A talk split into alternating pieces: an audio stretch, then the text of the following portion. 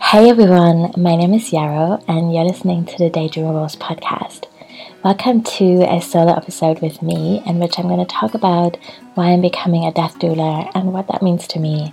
I will also begin by giving you a few more general updates and tell you a bit more about my plans for 2020, which I can't believe is happening, but there we go.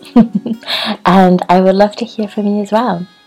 So this morning, it's Friday, which is my favorite day in the week. It's kind of this liminal space between the work week and the weekend. I don't usually have client calls today, but I'm kind of getting time to work on my business rather than in my businesses, which is always fun and exciting. And I don't know if you've seen this, but I've updated my Daydream Rules website.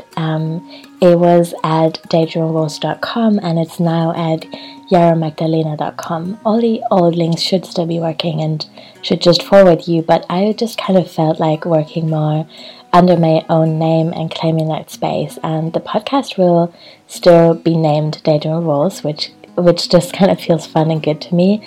But with my work, I really want to kind of stand under my own name.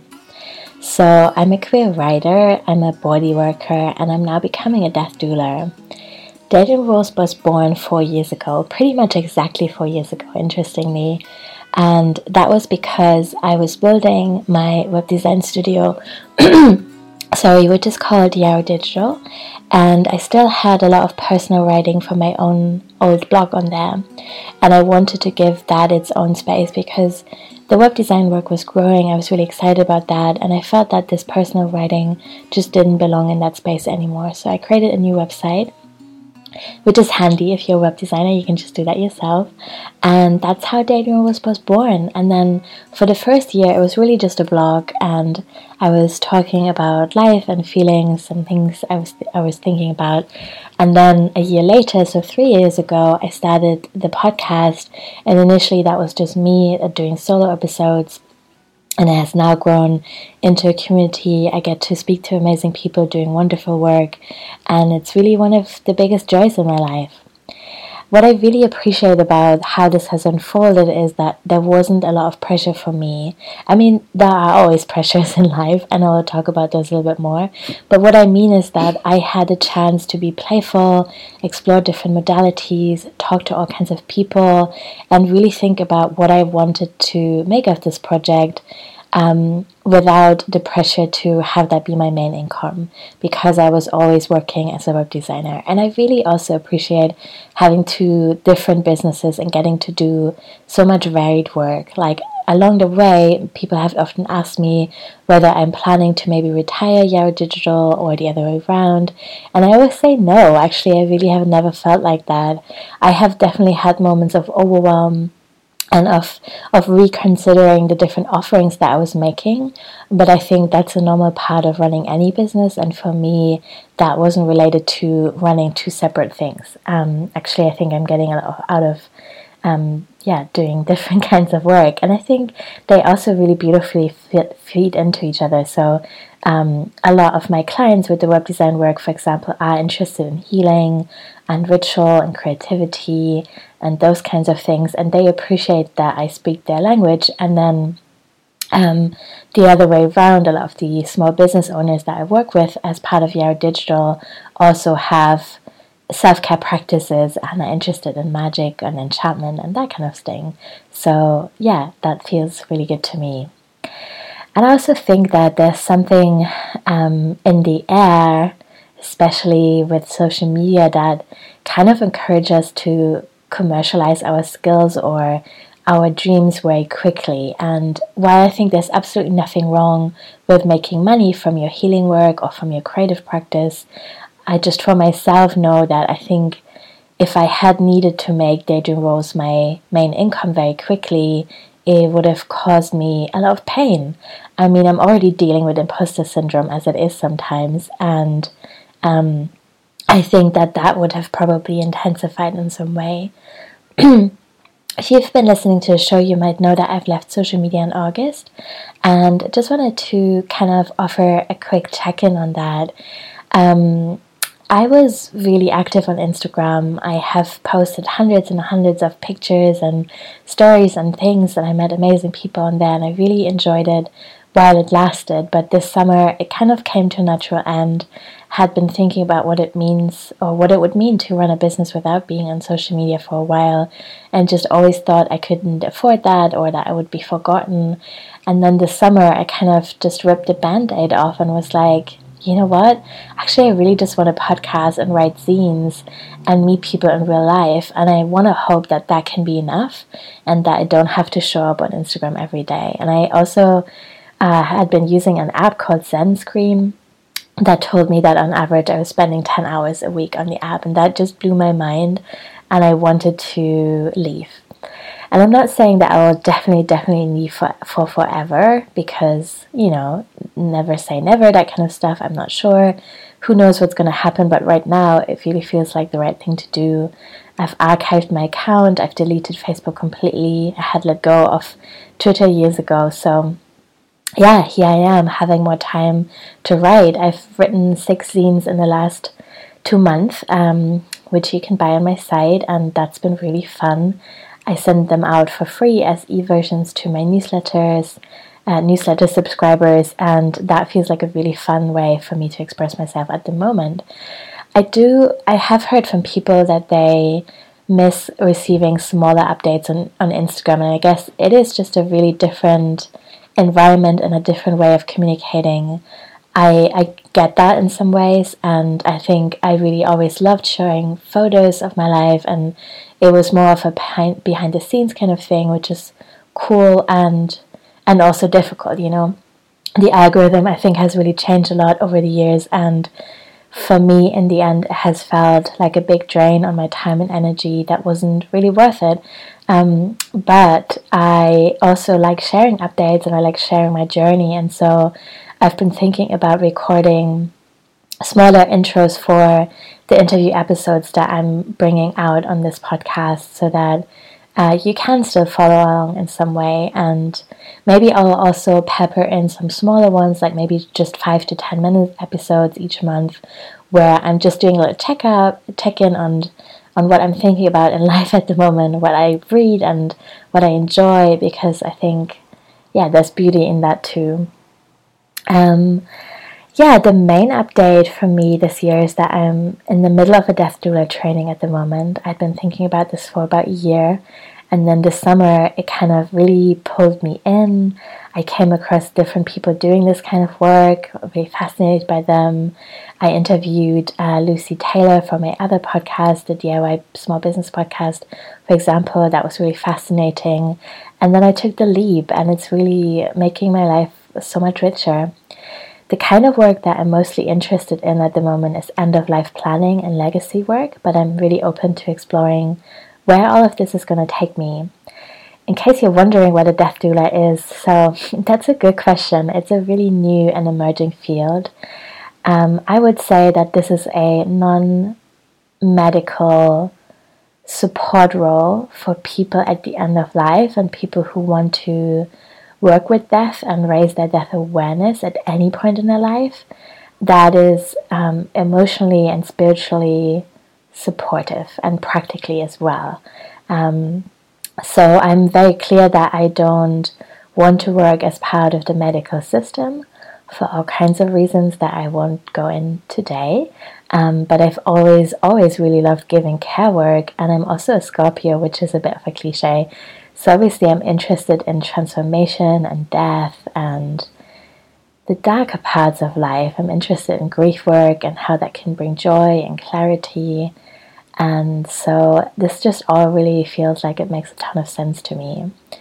I'm training with the University of Vermont, and it's a pretty intense program, I feel. I really love the people that are in it. I really love the homework that I get to do. In the first week, for example, I was asked to write my goodbye letters as if I was gonna die. I'm asked to make decisions about my own advance directives and to think about how, you know, what kind of plans I would like to put into place for the end of my life. And I really feel this is something that all of us should do. I feel that it's been an incredibly rewarding, insightful process for me. It's really brought more clarity into all the decisions I make in my life. It's given me more grounding and more appreciation for what the human experience is, which I know sounds a bit far out and maybe vague, but yeah, that's just what it feels like for me right now. It gives me a lot of clarity and a lot of appreciation.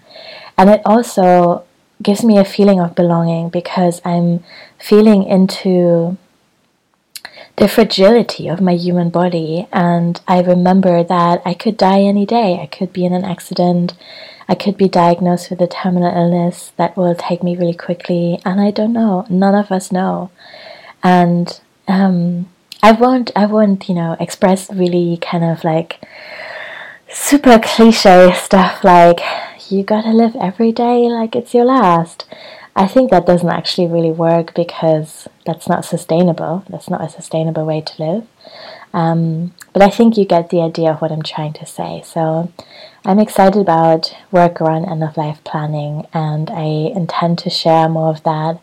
And I also really believe that we all deserve a good death, and obviously I'm only beginning to explore and think about what a good death even is and what it means to me personally, but I think it's a really important question and one that none of us should delay thinking about.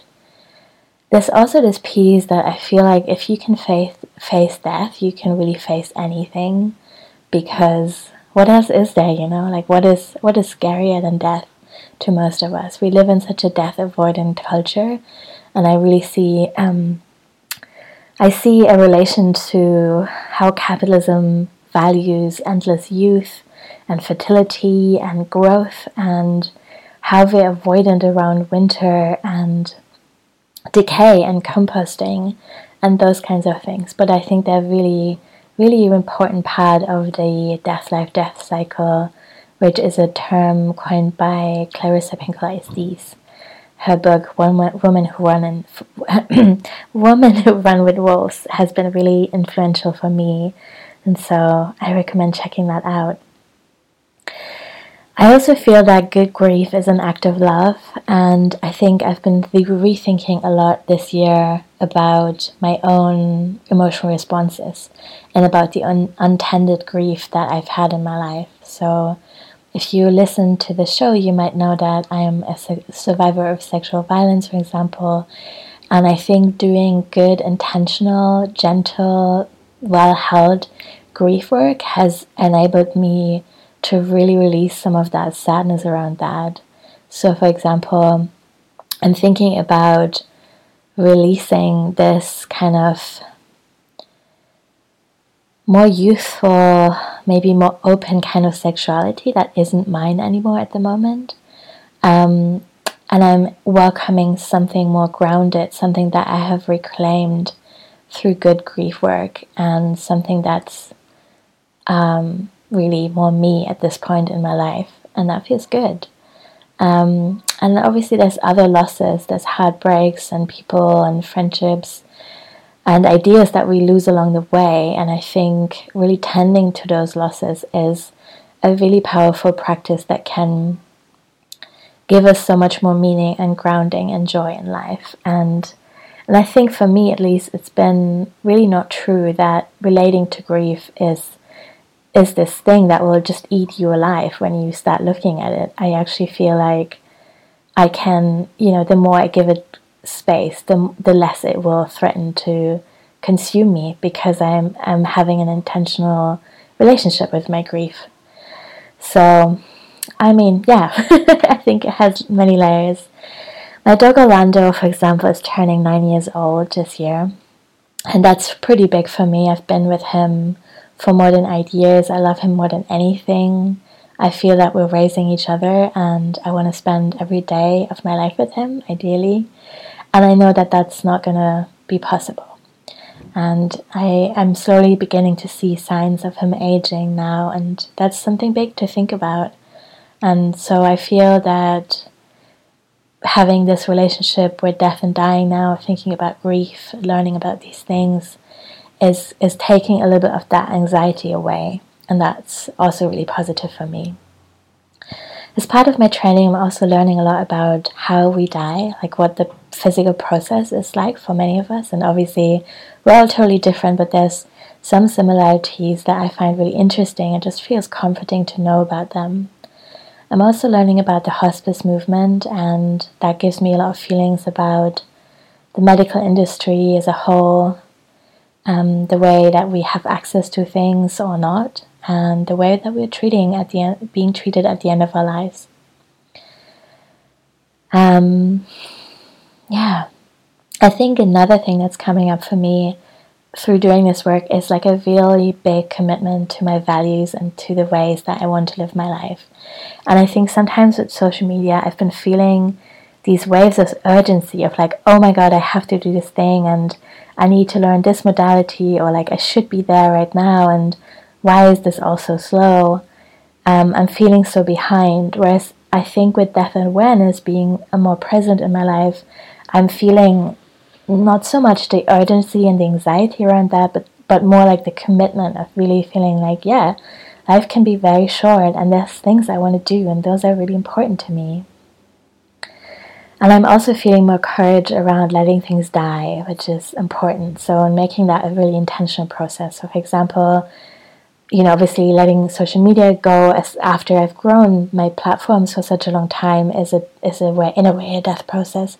And then last month I've closed both my programs, Embodied Magic and the DIY Business Community, until next year, because I wanted a chance to really get to know everyone who's currently there, to develop a sense of intimacy, and to think also about the onboarding process. So like the way that people are joining the program, I think, could be even better.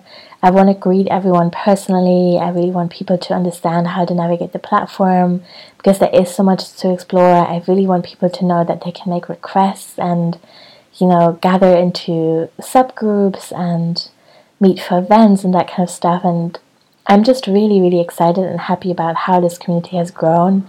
And I want it to be sustainable and nourishing for everyone involved, while also having it be as financially accessible as possible.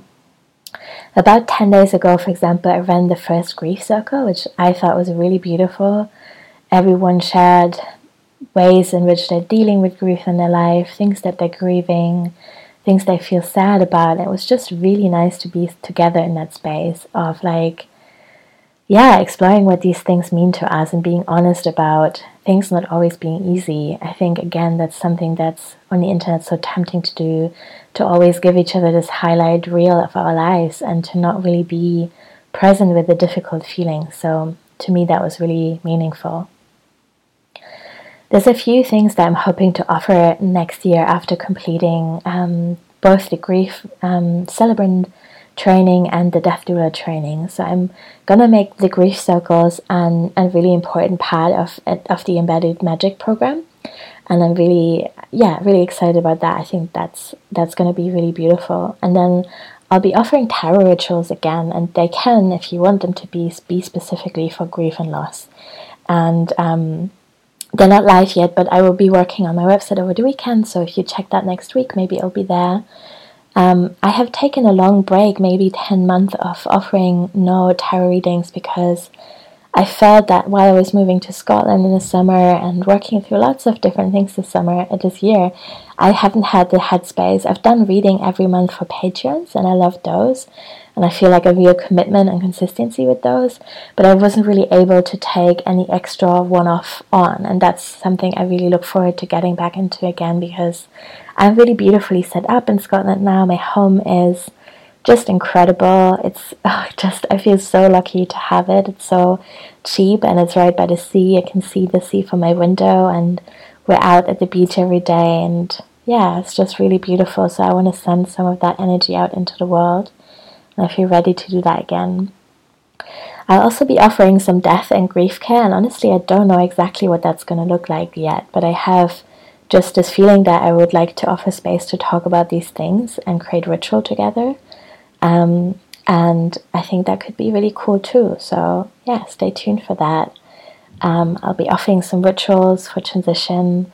And also I'm excited to teach a live class in January. So again, I'm sorry to kind of tease you with all these things, but I'm just needing the weekend to set everything up. Basically in January, I'll be offering a course called Tarot as a Light in the Dark. It's going to be 4 live classes in a small group.